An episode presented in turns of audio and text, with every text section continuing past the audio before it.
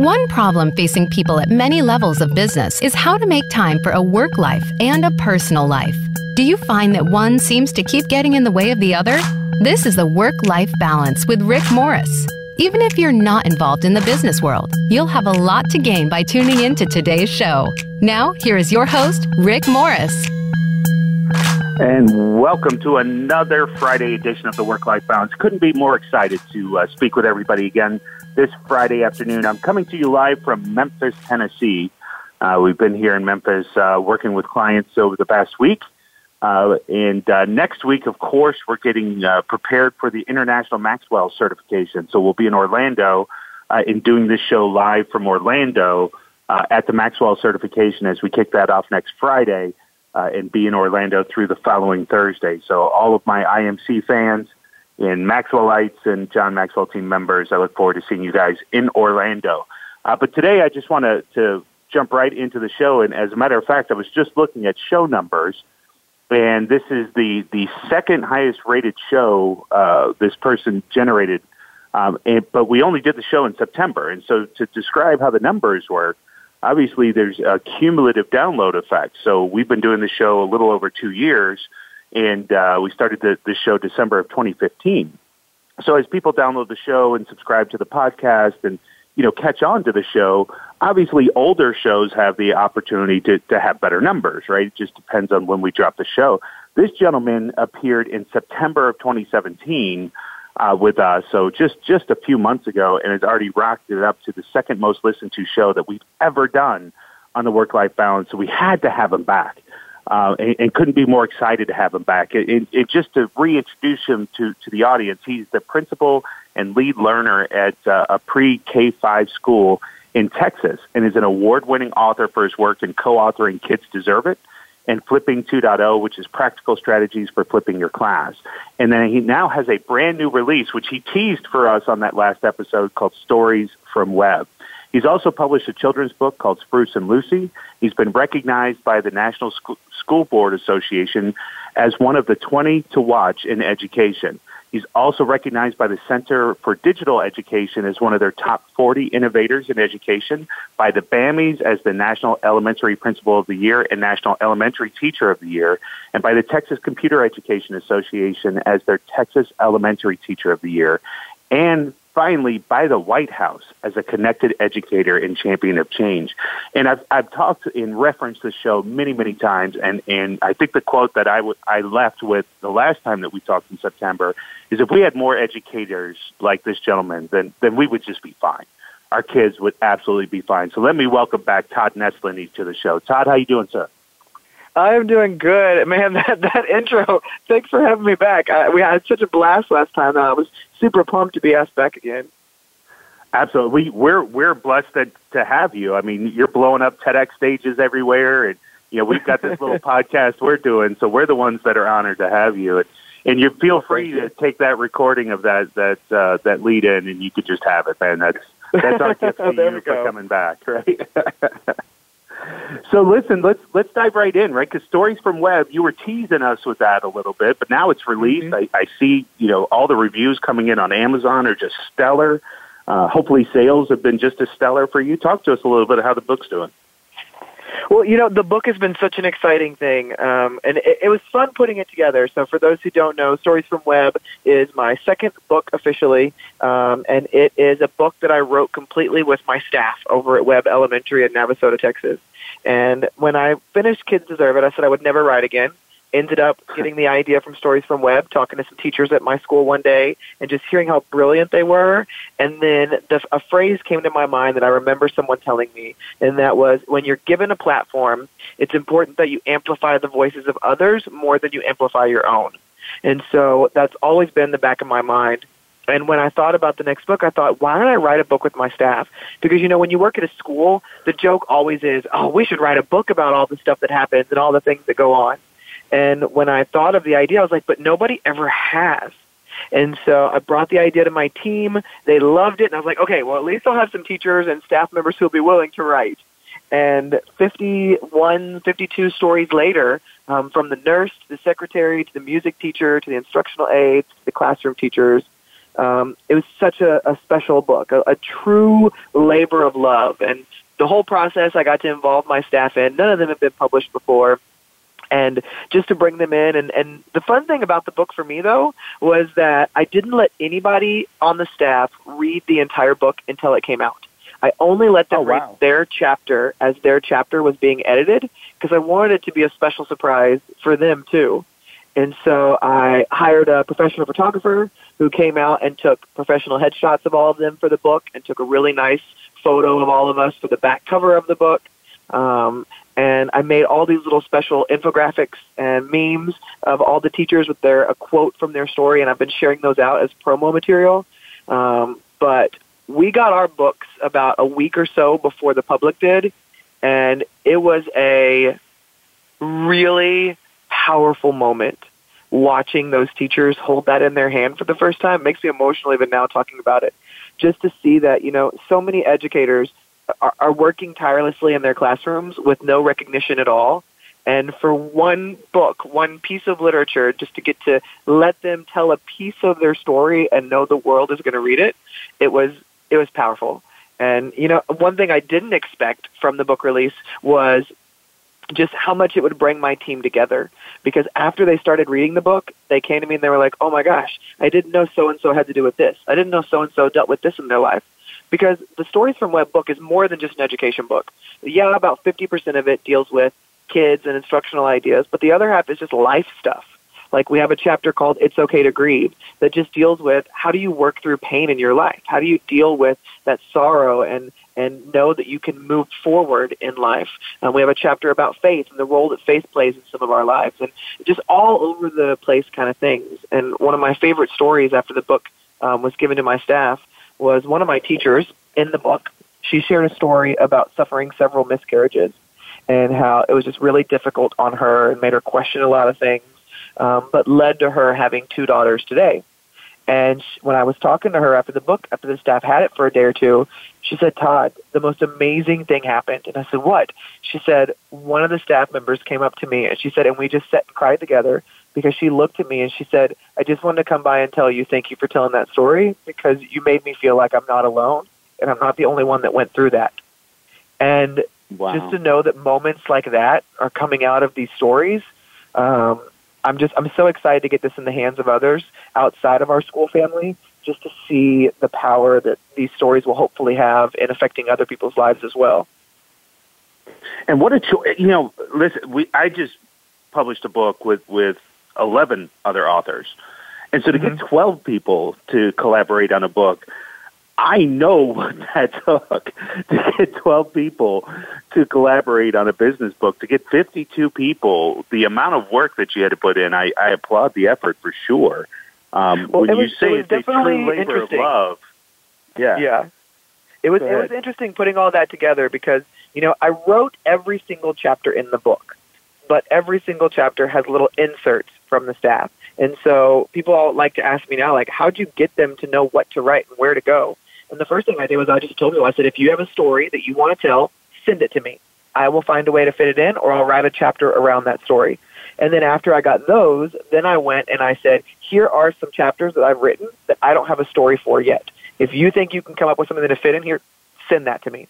And then the third group of people I went to is I had to go to some of the staff and go, you are brilliant in this. I need a story about this.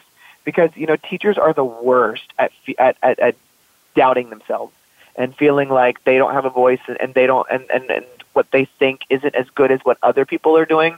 Because especially since the rise of social media, you see so many amazing educators' works online or on Pinterest, and you feel like your stuff is crap in comparison.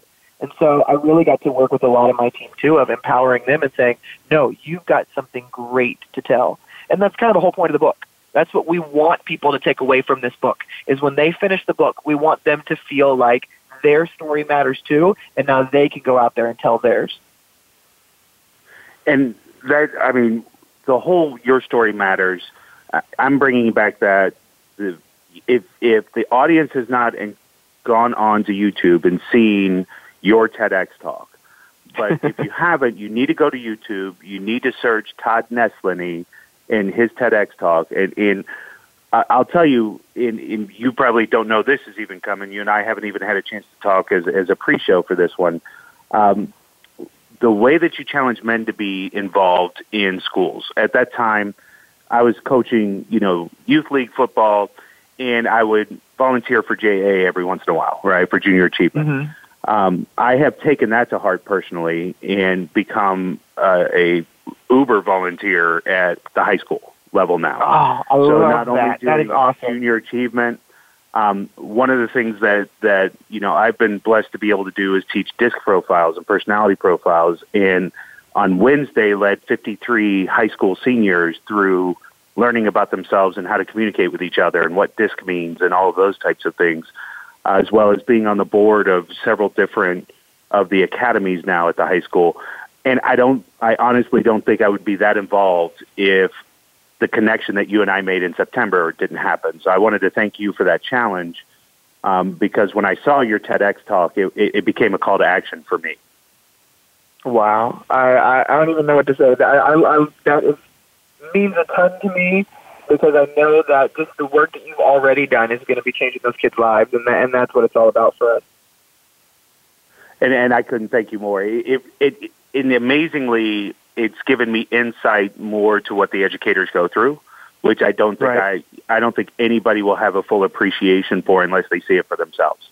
And Right. I completely unless you agree. spend a day going through a classroom trying to teach the same thing to the same kids, it, you just absolutely have no understanding of what these incredible educators go through. Right, right. So listen, we're going to take our first break right here, and we're going to come back, and I'd love to hear some of your favorite stories Stories from Webb. So we're going to take a break, let the commercials play, let them pay us from our sponsors, and we'll be right back here with Todd Nesloney on the Work-Life Balance. You're listening to Rick Morris.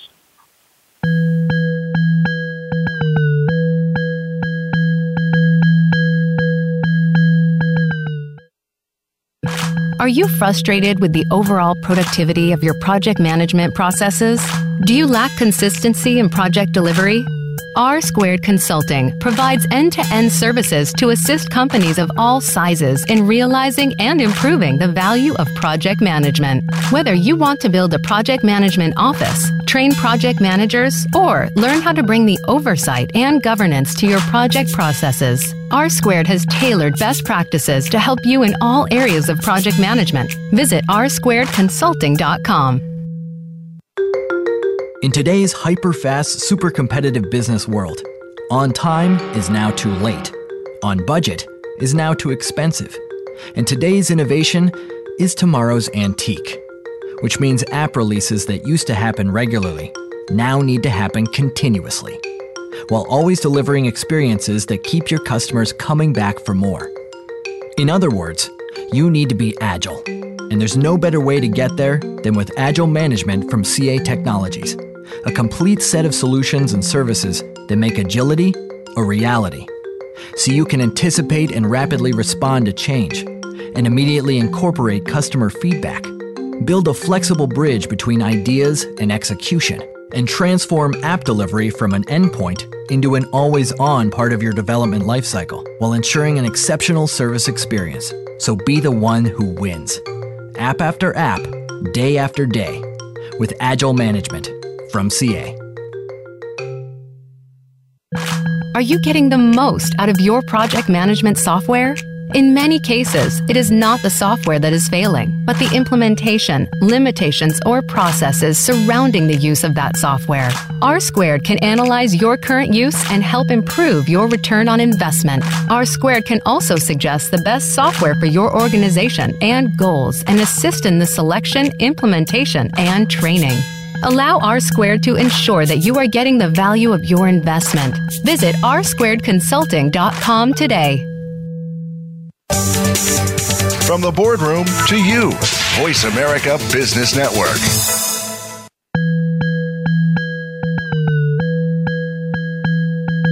You are tuned in to the Work Life Balance.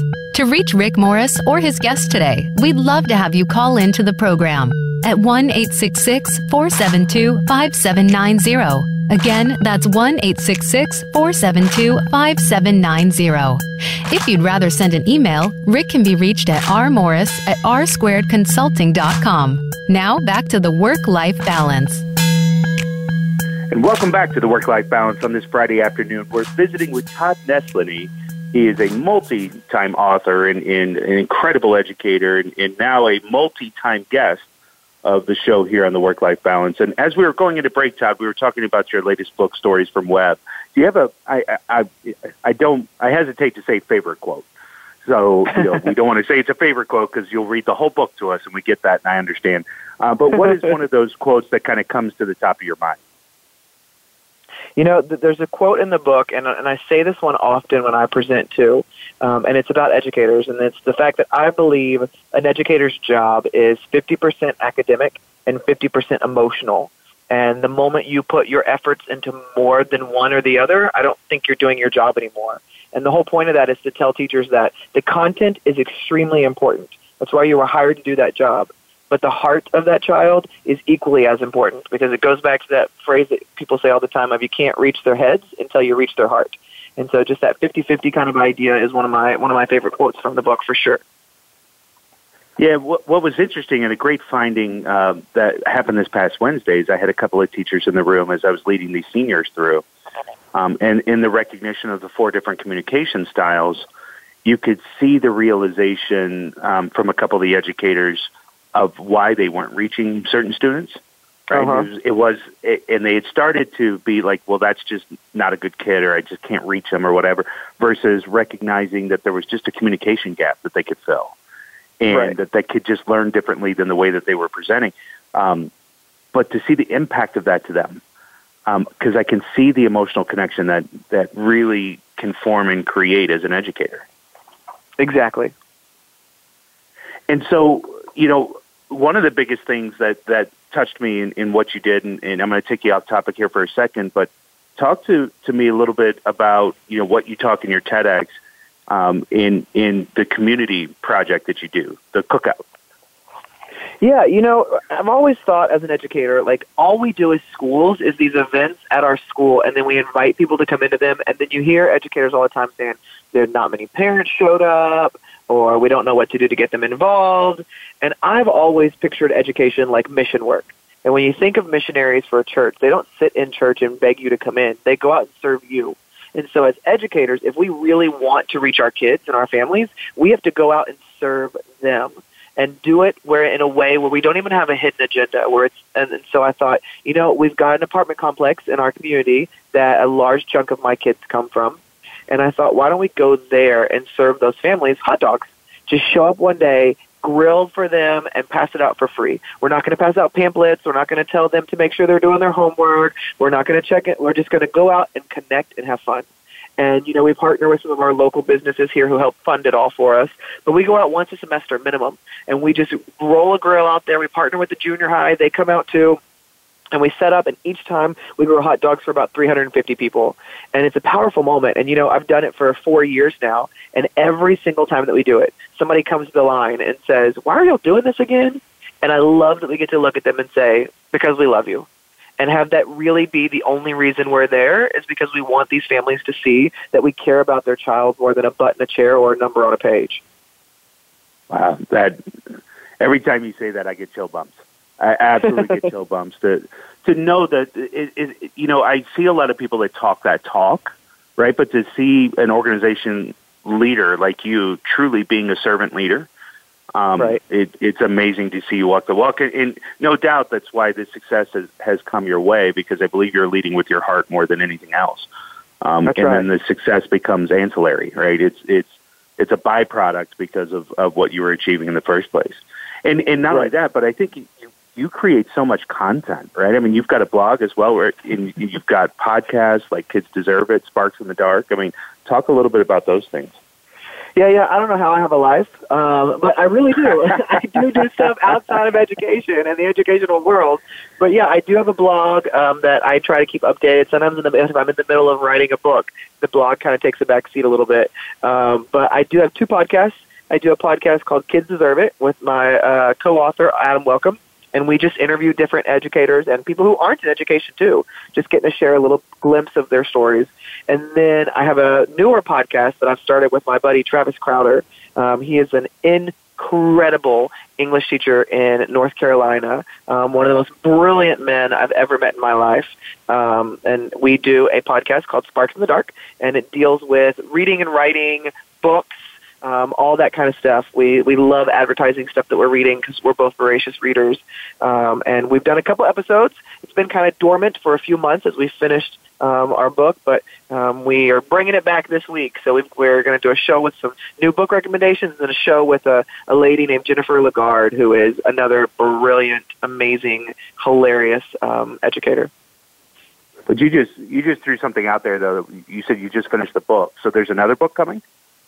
Yeah, you know, I, I guess I, I guess I was on a roll and couldn't stop. uh, That's amazing. Know, seven years I was in the classroom, and I was a math teacher before I became an administrator. And over the last couple of years as an administrator, I have fallen in love with reading and writing and reading and writing instruction. And I've really been getting to educate myself about it, and that's how I met Travis. Um, was through social media. We actually got the book deal and started writing the book before we even met in person. um, but um, we both have really passionate views on the power that lies in finding that book that will change your life.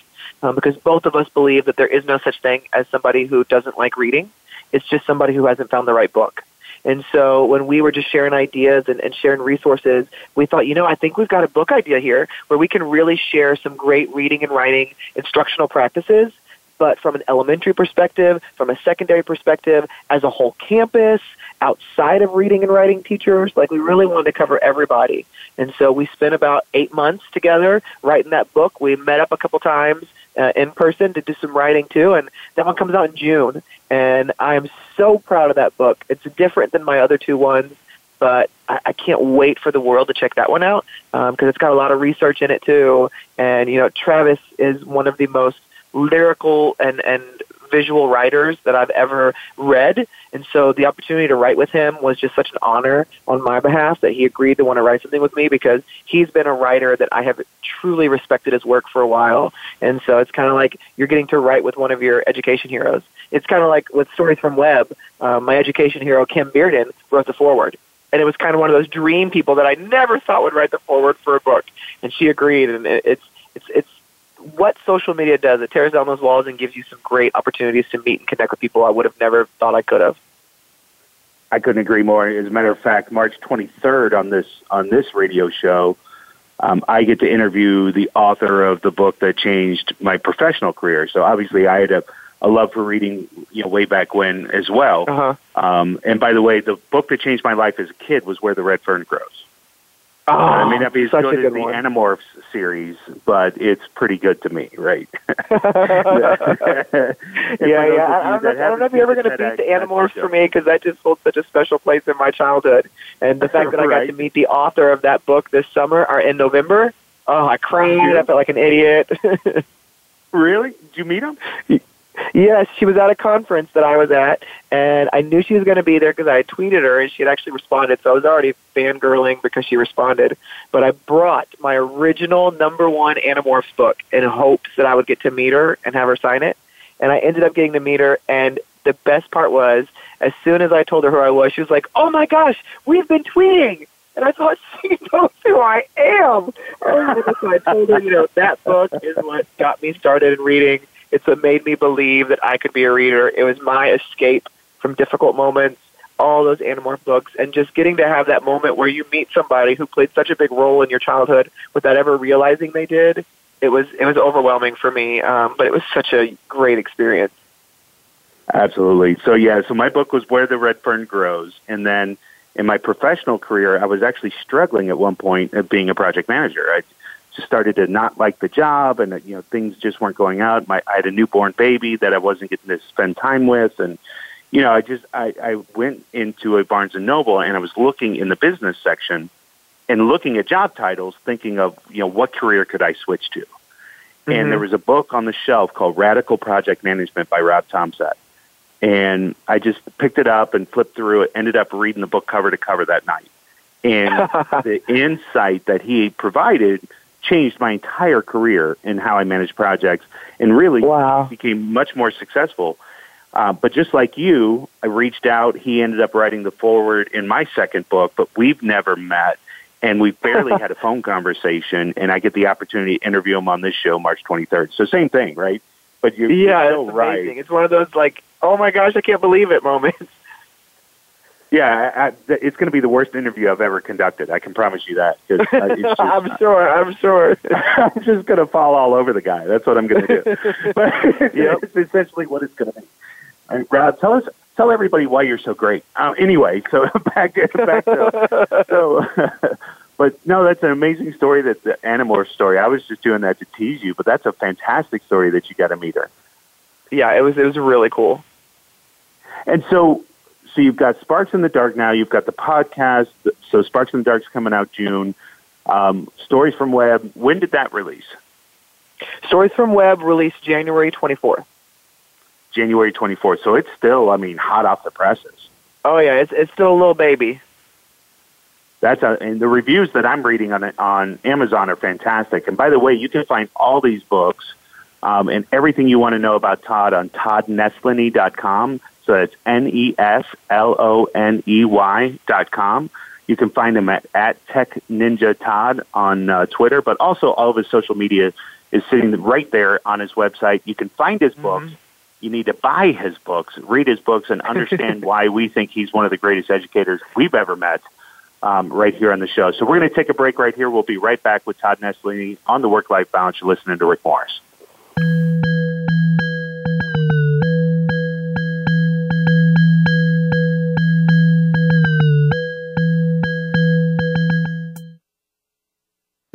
Are you frustrated with the overall productivity of your project management processes?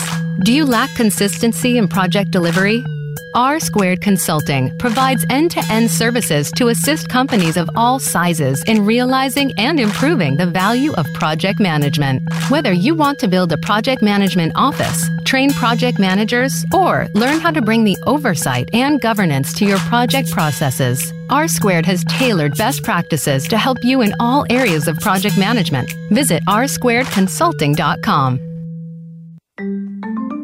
Winning in the application economy means executing a business strategy that gets the hottest products and apps out the door and into market faster than ever before. But what happens when hot is suddenly not? Can you instantly pivot and prioritize your plans and investment portfolio to react to the new reality and make sure your strategy is right on target? You will with CA Project and Portfolio Management, the proven solution that enables agile, effective decision making across your entire investment portfolio. Unlike other tools, CAPPM is designed to work the way you do. Doers are empowered, planners are enabled, helpers are elevated, and customers are engaged. All while you maximize performance and portfolio value. It's little wonder that CAPPM is the industry leader, with more than 2 million happy users worldwide, not to mention world class consulting and implementation partners. So, why not give CA project and portfolio management a closer look and make everything you've got put you out in front?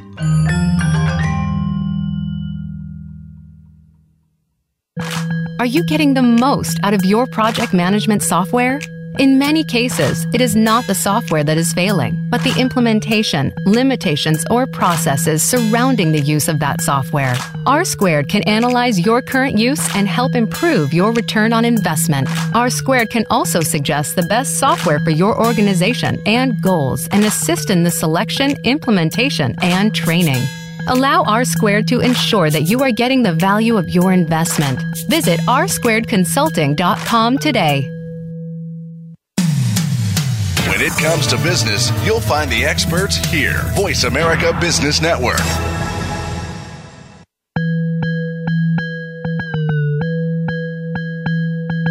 You are tuned in to the Work Life Balance. To reach Rick Morris or his guest today, we'd love to have you call into the program at 1 866 472 5790. Again, that's 1 866 472 5790. If you'd rather send an email, Rick can be reached at rmorris at rsquaredconsulting.com. Now back to the work life balance.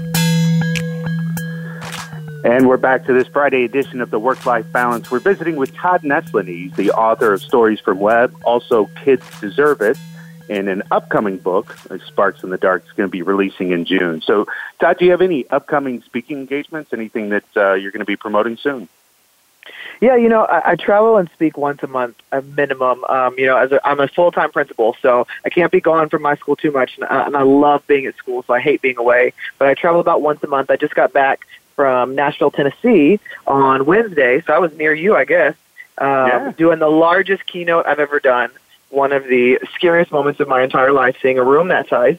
Um, but then I've got my second TEDx coming up at the end of this month. I have no idea why I agreed to do a TEDx again when the first time was such a terrifying experience for me, but I, I'm excited to kind of do a second one.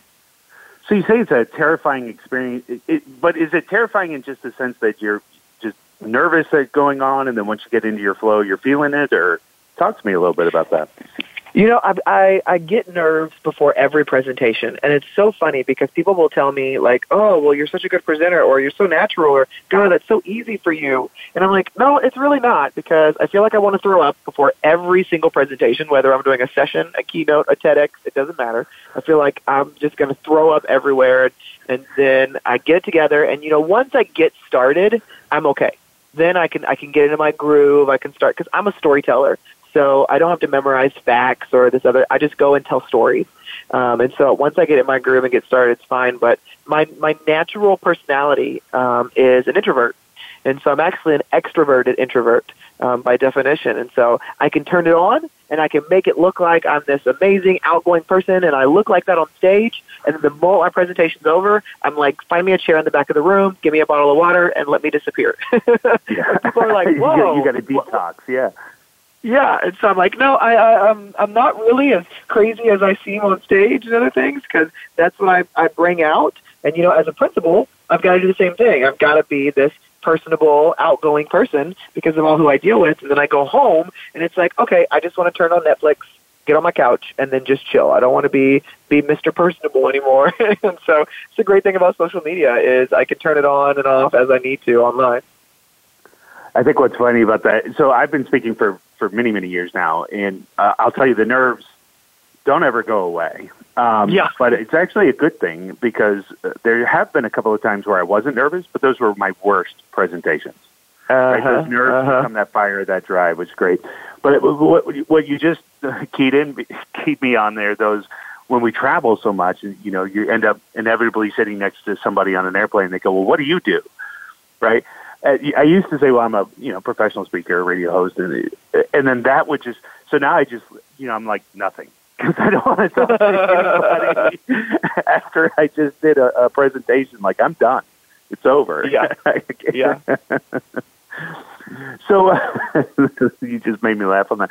I'll tell you though, um, watching your first TEDx and and talking about that, um, watching you talking about your grandmother and and the battle there, and it, you, we almost say it word for word um, because I lost my father to lung cancer at 19, mm-hmm. and that became the drive for my book No Day But Today, and, and a lot of the things that I speak about. Watching you say the strongest person in your life battle this horrific disease, um, I say that almost word for word from stage as well. Um, right uh, in describing that. And uh, I just, you know, that that touches me when I watch you go through that and, and hear about what an incredible woman she was. Well, you know, and and I went back and forth about telling that story too because I included it in the book. And when I wrote it in the book, it was such a cathartic experience for me. Um, but I said I will never be able to tell this story out loud and get through it. And I'm not a like when with my presentations, I'm not a practicer. Like I'll go through once or twice, but I just kind of plan it out in my head. I don't stand in front of a mirror and practice and practice and practice because then my brain overthinks everything, and then I'm all over the place because my ADHD just goes wild. And so I knew I was going to include her story, and I was just going through my head like, okay, I got to tell this, and I got to tell it without crying because it's going to be live streamed and recorded. And so I told the story. I barely got through it, um, and I did it because I knew my grandma would want me to tell her story. And, you know, I when I did the TEDx last year, I said, that's it. I'm never going to tell this story again publicly. I just, I can't. It's too emotional. It's too personal. And, you know, out of everything I hear from Kids Deserve It, the number one most conversation starter that I have with people is the story about my grandma. And it just reminds me, you know, even going to stories from Webb, the the importance of not keeping our stories within ourselves, no matter how hard they are to tell. And so I've been kind of going through my head and been contemplating, you know, including the story in some of my keynotes. And I like, and I keep saying, hey, I'm not there yet. I want to tell it, but I'm not there yet. and so it's one of those goals of mine is at some point this year to be able to physically tell that story to people face to face, just to show. And the reason I want to share the story is first, is to talk about my grandma, but two, just to show that, you know, when you are somebody that shows that you care about a child, it makes a world of difference. And everybody needs that cheerleader in their life who is going to support them and cheer them on. And so many of our kids don't have that. And that's where educators fill that role so often for the kids. And I just think it's so important for people to remember that you can change a life just by showing someone you care. Well, and I think what's special about the story and how you tell it is, first of all, you, you know, it, it takes great humility on the stage, first of all, to do. Um, second of all, it, it, it is what people remembers, and, and that's what they will connect to then the message that you're hoping they'll take home, right? In, in, in the right. fact that the kids need to be, need a cheerleader and, and have that impact. Um, but I think, I think when you're, when you're going through and, and telling it, um, it took me forever, to be honest, to, to speak uh-huh. about my father the way I speak on stage now mm-hmm. with him. Um, and it, it uh, just like the nerves, it doesn't get easier um, with time. Right. You know, the the story flows better, but it doesn't get easier to tell it. Um, exactly. But um, you know, the people that have that same connection to you, um, it, it the, there's a moment in which I, I think in the social media world, right, everybody kind of puts out their best face. Uh-huh. And uh-huh. and when you're doing that from stage and saying this is life, but this is how it can be good, even though we share, you know, stuff that's hard. And right. that humility that comes through you on stage when you do that, you're just you're a different storyteller when you're talking about your grandma. Bro, that means a lot. Because let me tell you, I, I I didn't think I was going to be able to make it through that, and even talking about it now makes me emotional. Um, just and it's so funny because it's been so many years ago. But you, like you say, you know, the story flows better, but it never gets easier to tell. No, but what a what a beautiful tribute to her. And you know, I would encourage you to continue to tell the story because it's it's a way to keep how special she really is in, in the hearts and minds of everybody else. Because right you know, as I think of you, I think of her as well. Right. And I think right. that's the the greatest tribute you can give to her as well. Well, that that's the goal. So thanks for saying that. Absolutely, absolutely. So let's liven it up a little bit since I took you down that path. uh, tell us a joke or something. let's let's talk uh, about you know, social media, and you know, you and I got on the subject of millennials and, and preparing the kids and that kind of stuff in our last uh, time that we were together. Um, one of the things that you know people contract me all the time to talk about, you know, how do you motivate millennials and all this stuff, and I, I, you know, my answer always is you don't motivate a generation, you motivate people, you motivate individuals. Right. But um, at the same time, I think this whole social media thing, we, we're robbing a generation of an opportunity to be awkward.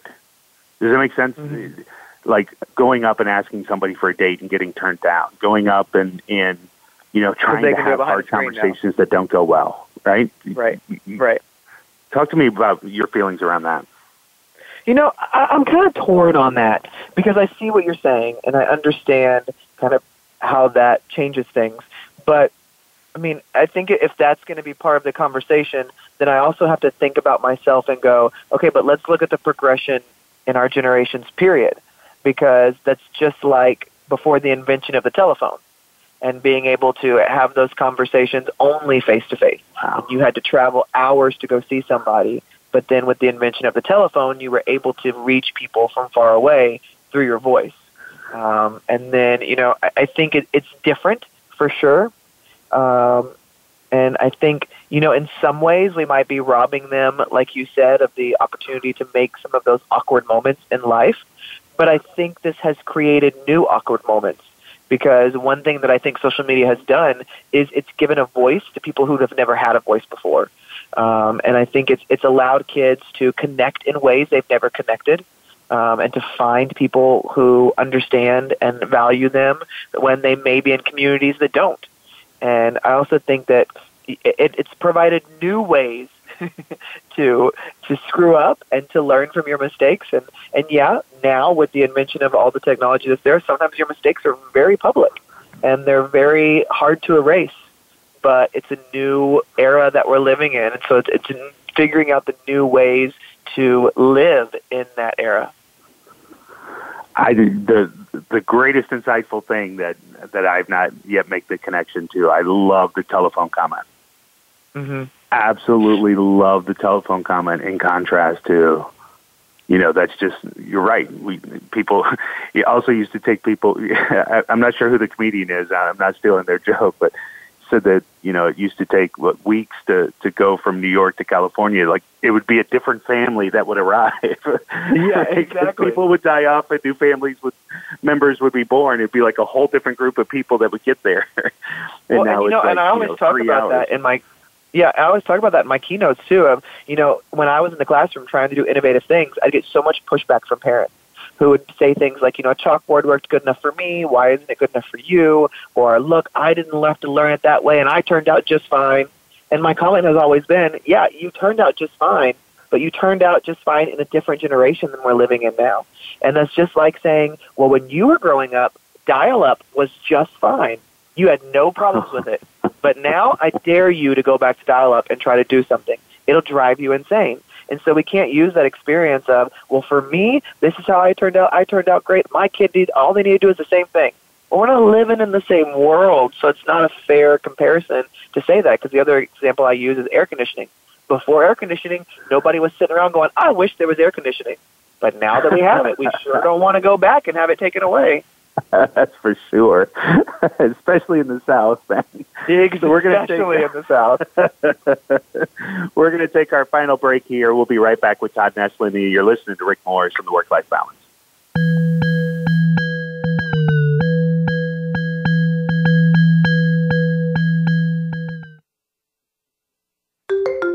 In today's hyper fast, super competitive business world, on time is now too late. On budget is now too expensive. And today's innovation is tomorrow's antique. Which means app releases that used to happen regularly now need to happen continuously, while always delivering experiences that keep your customers coming back for more. In other words, you need to be agile. And there's no better way to get there than with Agile Management from CA Technologies, a complete set of solutions and services that make agility a reality. So you can anticipate and rapidly respond to change, and immediately incorporate customer feedback, build a flexible bridge between ideas and execution, and transform app delivery from an endpoint into an always on part of your development lifecycle while ensuring an exceptional service experience. So be the one who wins. App after app, day after day, with Agile Management from CA. Winning in the application economy means executing a business strategy that gets the hottest products and apps out the door and into market faster than ever before. But what happens when hot is suddenly not? Can you instantly pivot and prioritize your plans and investment portfolio to react to the new reality and make sure your strategy is right on target? You will with CA Project and Portfolio Management, the proven solution that enables agile, effective decision making across your entire investment portfolio. Unlike other tools, CAPPM is designed to work the way you do. Doers are empowered, planners are enabled, helpers are elevated, and customers are engaged, all while you maximize performance and portfolio value. It's little wonder that CAPPM is the industry leader, with more than 2 million happy users worldwide, not to mention world class consulting and implementation partners. So, why not give CA project and portfolio management a closer look and make everything you've got put you out in front?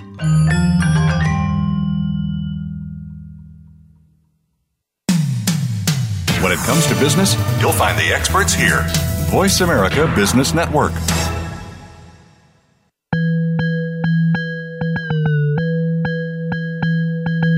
You are tuned in to the Work Life Balance. To reach Rick Morris or his guest today, we'd love to have you call into the program at 1 866 472 5790. Again, that's 1 866 472 5790. If you'd rather send an email, Rick can be reached at rmorris at rsquaredconsulting.com. Now back to the work life balance. And we're back on the final segment of the work life balance with Todd Nesloney. And it, you know, Todd, I'm sitting here hearing your stories, and you know, I can only imagine what you have to go through sometimes as an educator. And, and what's weird for me is, you know, as a parent, as I go to, to, to my children's classroom, I almost have to give them permission to, to do their jobs now, right? I, I go through a mm-hmm. whole list of it's it, it's okay to tell my you know get onto my kids if they're misbehaving. It's okay to send them to the principal's office. It's a and and please let me know when they're not doing their homework and that kind of stuff. You can kind of see them visibly relax, you know, because it doesn't. It, it seems like that's not the norm. Like you, you have to have permission to to to do your job now. You know, and that's been something that has changed, especially in the last couple of years. I've watched the shift myself because I think what's happened is, you know, we've got a good sized group of parents that are just like you who will say, you know, let me know when they need when you need help. Let me know what they're struggling with. Let me know when they're not behaving, and I'll deal with it. But we've also got another group of parents that have risen up where it's always the child is the victim, or the child didn't do anything. It was somebody else. It couldn't have been my baby. And it's it's been it's it's difficult for educators when that kind of thing happens because then you say, well, well, what leverage do I have? Because in those kind of situations, oftentimes the parent is telling the teacher that in front of the child. So then the child knows, oh, great, mom doesn't think I did it, so I definitely won't get in trouble now. And so it's it's learning new ways to kind of still work with kids to deal with that, even when sometimes the parent isn't as supportive as you wish they would be. Yeah, and that's uh, and and you watch some of those parents that just deny, deny, deny, deny, and you know that that's just that that's hurting that child's opportunity for success in the future. Oh, yeah. at some point they're going to recognize, you know, there are things you're doing, dude. It's your fault. it just exactly. You're yeah, being it, an idiot. definitely sets them up to struggle later when they don't think anything is their fault. Yeah, for sure.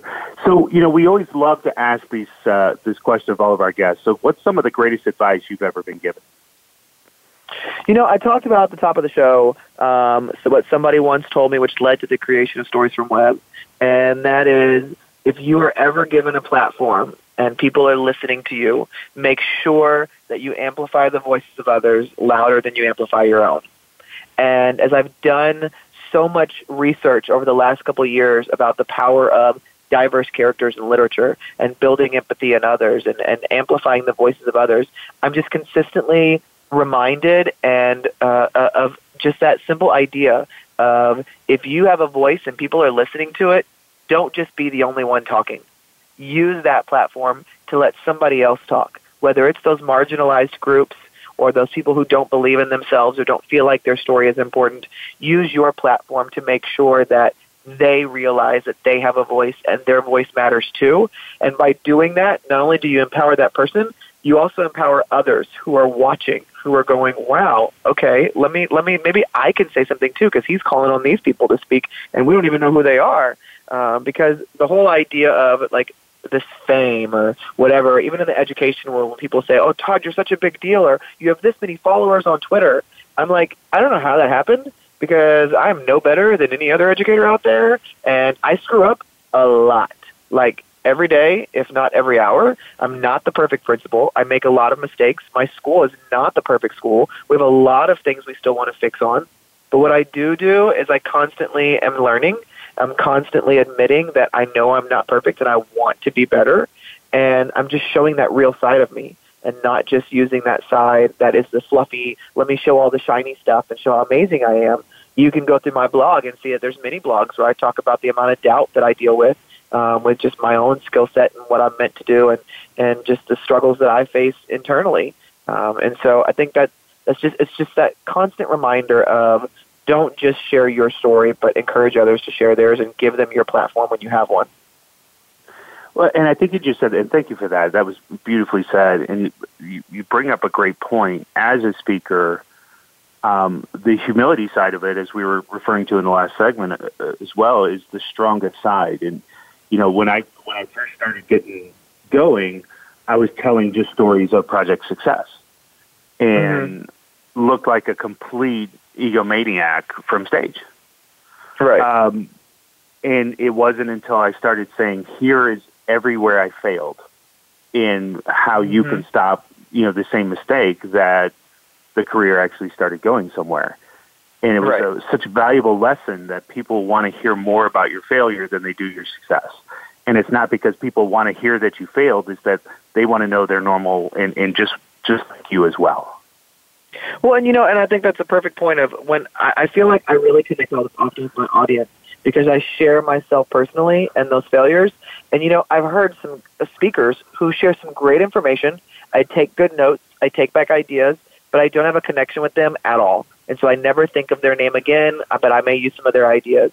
And I always hope that when I speak, um, no matter where I speak, that I leave that more than just the ideas, but that connection that I um, am, am just like anybody else. I'm no better just because I'm getting an interview or I've written a book or it doesn't make me better than anybody else and, and that's constantly something I'm having to tell people because they always want to put you on a pedestal and, and I, I, I have never thought that I was better than anybody else in my field because every educator out there is doing such hard work and deserves to be celebrated and so often they don't get to be celebrated.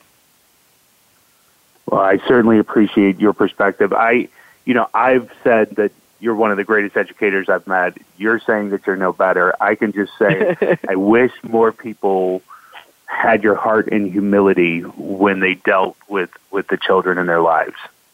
Thank and and for me that I, so I'm not going to say that's what makes you better, but I am going to say that's what makes you great. Thank you. So anything else you'd like to share with the audience before we close? Um, honestly, you know, I, I, I just I just keep thinking about the book that came out, Stories from Webb, and you know, I'm so passionate about what that book can do for people's lives and just opening things up. And you know, that's been the best feedback we've gotten. it's so funny because as people read the book, they've gone to our website and like looked up some of the teachers' emails and emailed them and that's been such a neat moment for a teacher to come up to me and go, I got an email this weekend from this teacher in Nebraska who read my story and said it meant this, this, and this. And I'm like, see, your words are impacting others. Um, and, you know, and, and one of my favorite things from the book is, you know, I talked about dreaming big and I couldn't believe Kim Bearden wrote the foreword.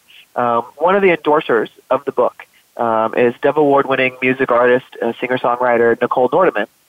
And the last chapter in the book I wrote completely based after a song I heard of hers. And I've loved her since I was a teenager, followed her entire career, have every song memorized, I have all her albums, I've met her in concert twice. I've tweeted her and gotten like one or two responses randomly every now and then. And I thought, I wrote a chapter all about a song. I'm going to reach out to her and see if she'll write an endorsement. No lie. She responded back and said, I'm going to DM you and let's talk about it.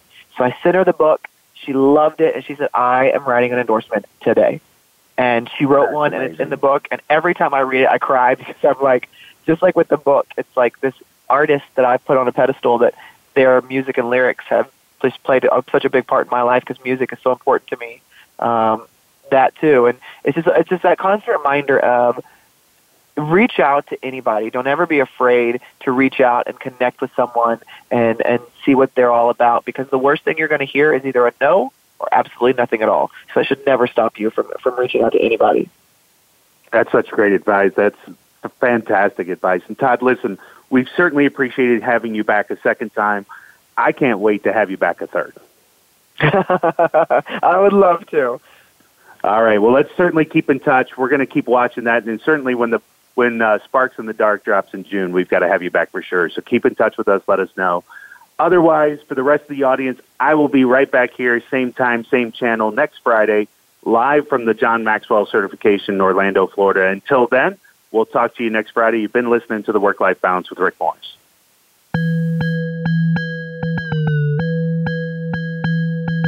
Thank you for joining us this week. The Work Life Balance with Rick Morris can be heard live every Friday at 2 p.m. Pacific Time and 5 p.m. Eastern Time on the Voice America Business Channel. Now that the weekend is here, it's time to rethink your priorities and enjoy it. We'll see you on our next show.